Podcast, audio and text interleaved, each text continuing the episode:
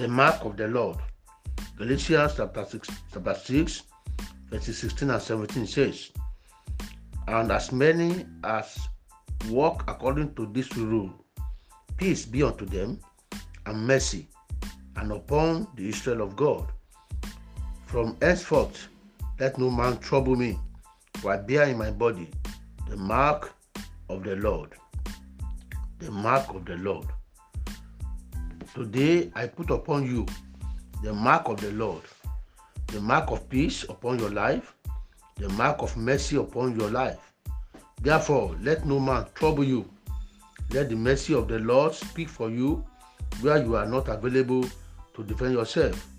May the peace of God that surpasses all human understanding keep your soul, keep your spirit, and keep your body perfect in Christ Jesus. He who troubles you shall be troubled. God will take away the peace of your troublers in Jesus' name. God will fight your battle in the day and in the night as you hold your peace in Him.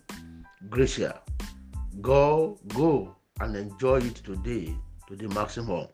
In Jesus' mighty name, amen.